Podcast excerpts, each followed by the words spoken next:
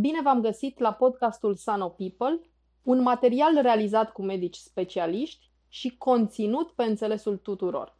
Mulțumim sponsorului nostru Nespresso pentru că susține demersul nostru de informare corectă și de motivarea oamenilor să adopte un stil de viață sănătos axat pe prevenție.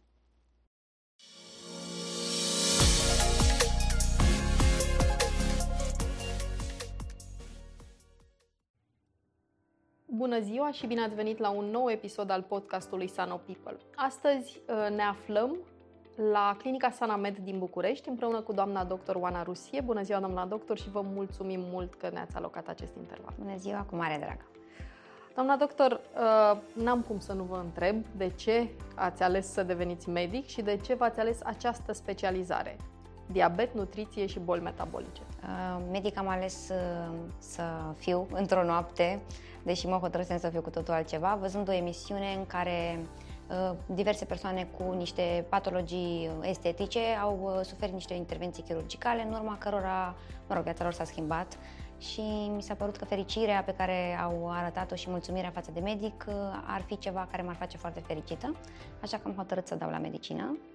Uh, m-a ajutat Dumnezeu și am reușit să și iau și să o și termin cu bine și ulterior am ales specialitatea de diabet pentru că tatăl meu are acest diagnostic și cățelușa mea favorită a avut acest diagnostic și aceste două argumente au fost suficient de puternice încât să mă facă să aleg această specialitate și sunt foarte fericită că am ales-o și am reușit să o și obțin la examenul de rezențiat.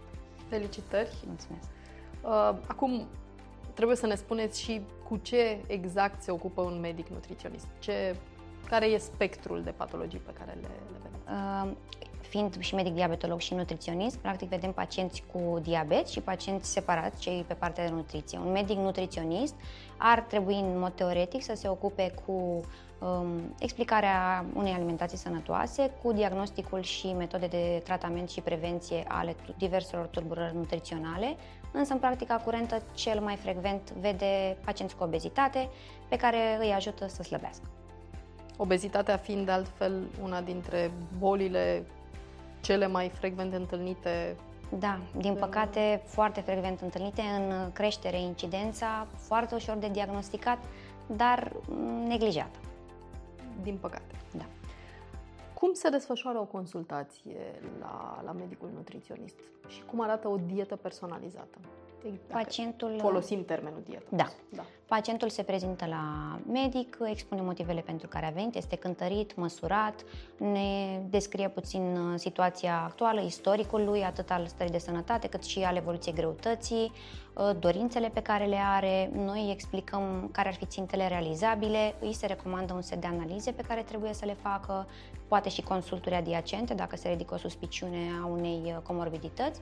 Ulterior se stabilește un plan de tratament și după ce pacientul efectuează toate recomandările, revine și se demarează practic terapia nutrițională. Dieta personalizată chiar asta presupune. Practic se individualizează în funcție de fiecare pacient pentru că fiecare pacient are anumite patologii, dar și anumite dorințe și degeaba îi se oferă pacientului o listă cu alimente sănătoase pe care pacientul nu o va respecta, ci trebuie să îi se ofere practic exact meniul cât mai apropiat de meniul lui de zi cu zi pentru a putea fi sustenabil luați în calcul și uh, ceea ce îi place pacientului să mănânce, Absolut. ceea ce, la ce are acces? Absolut, întotdeauna încerc pe cât posibil să exclud doar alimente care cu adevărat sunt foarte nesănătoase, dar încerc să mențin o mare parte din alimentele pe care pacientul le consumă, pentru că altfel i-aș da naștere unor frustrări și dieta nu ar fi posibil de menținut pe termen lung, ceea ce ar face ca pacientul să nu poată obține o menținere și uneori poate nicio scădere ponderală adecvată.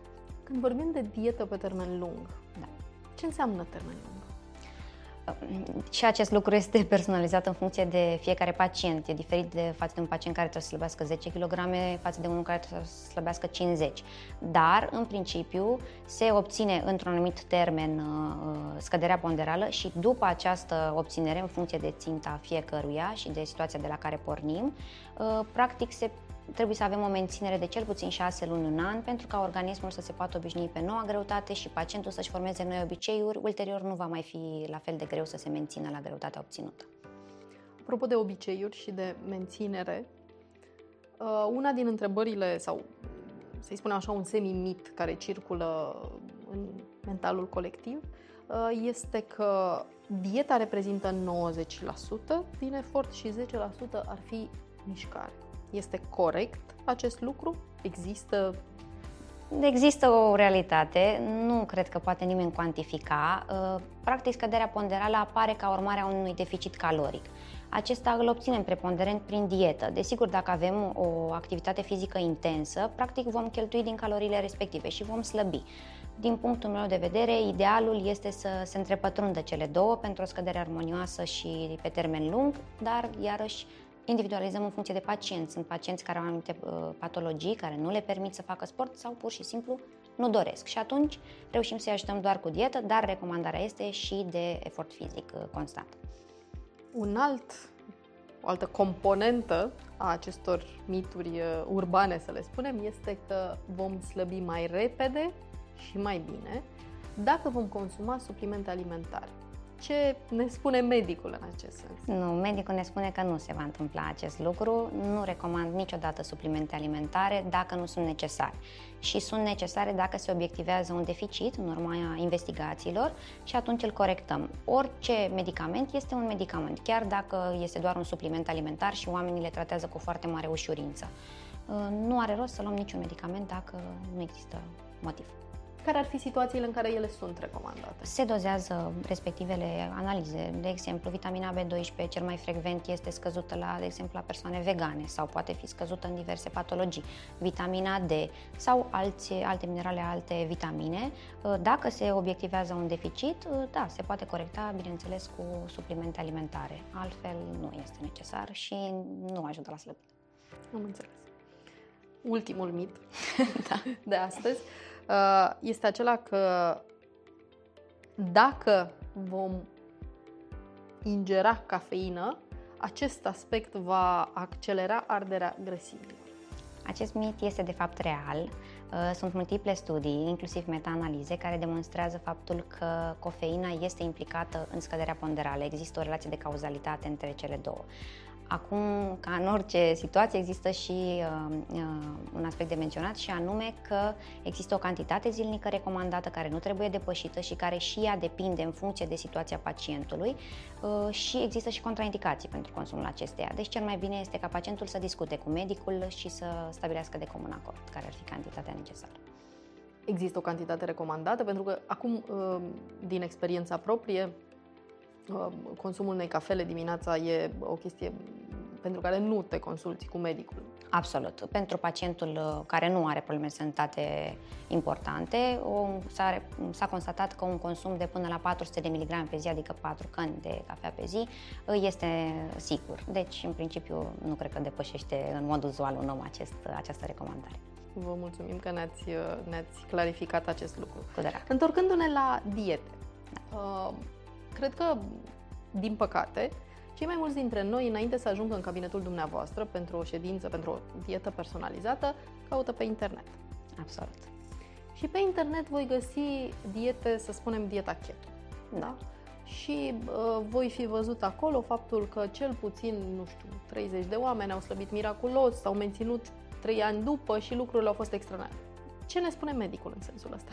Medicul ne spune că aveți dreptate în primul rând. Aproape toți pacienții care ne trec pragul au ținut cel puțin o dietă în viața lor și de cele mai multe ori au revenit, că de aceea au și apelat ulterior la un specialist. Eu nu sunt adepta acestor diete pentru că sunt restrictive. Nu că nu ar avea efect, ba chiar unele dintre ele au un efect pe termen scurt mai bun decât dietele pe care noi le recomandăm. Însă problema nu este să obținem o scădere ponderală, ci să obținem o scădere ponderală în siguranță și care să se mențină pe termen lung. O dietă atât de restrictivă nu poate fi sustenabilă pe termen lung și mai este important că există anumite iarăși comorbidități, uh, afecțiuni care ne indică să nu consumăm un anumit număr uh, de proteine, deci totul trebuie individualizat. N-aș recomanda niciodată să se țină o dietă de pe internet, ci să se prezinte la medicul specialist, să se efectueze bilanțul uh, cu analizele care se recomandă și ulterior să se personalizeze o dietă în funcție de fiecare pacient. Cât de mare este sau cât de des vedeți uh, pacienții dumneavoastră respectând întru totul dieta și cât de mare este aderența la, la aceste diete personalizate? Este ea mai mare decât... Um, Da, uh, aderența la dietele acelea de pe internet este de obicei uh, mică sau de scurtă durată. Văd că reușesc să slăbească, sunt încântați, o țin, nu știu, o lună, două, apoi observă că nu mai pot ține, renunță și de obicei nu se mai întorc. Sunt foarte puțini cei care insistă cu aceeași dietă de mai multe ori, deși au văzut că s-au uh, îngrășat înapoi. În schimb, în cazul dietelor noastre, cei mai mulți pacienți le mențin până la capăt, pentru că, deși inițial nu sunt poate atât de încântați, deși noi le spunem că nu va fi o scădere spectaculoasă inițială, Ehm, văd că ei slăbesc constant și slăbesc armonios, pentru că o slăbire rapidă în greutate nu este sănătoasă și nu se pierde doar țesut adipos, pierde masă musculară, ceea ce va duce la un cerc vicios, pentru că ulterior va scădea rata metabolică, va trebui să mănânce din ce în ce mai puțin, aspectul fizic nu va fi unul plăcut, pentru că și dacă numărul kilogramelor este mai mic, dar masa musculară s-a diminuat, avem acest aspect, aspect flasc care nu da. o face să pară persoana respectivă chiar mai uh, Uh, grăsuță decât este. Și atunci, uh, practic, pacienții de cele mai multe ori mențin uh, dieta și sunt foarte încântați că pe termen lung au obținut ținta pe care și-au propus. Doamna doctor, vedeți mai multe femei sau mai mulți bărbați? Mai multe femei, da. Cred că oricum femeile în general sunt mai preocupate de aspectul fizic și atunci ele vin mai des decât bărbații. Dar sunt și bărbați, dar aș zice că peste 70%, cel puțin în cazul meu, sunt femei.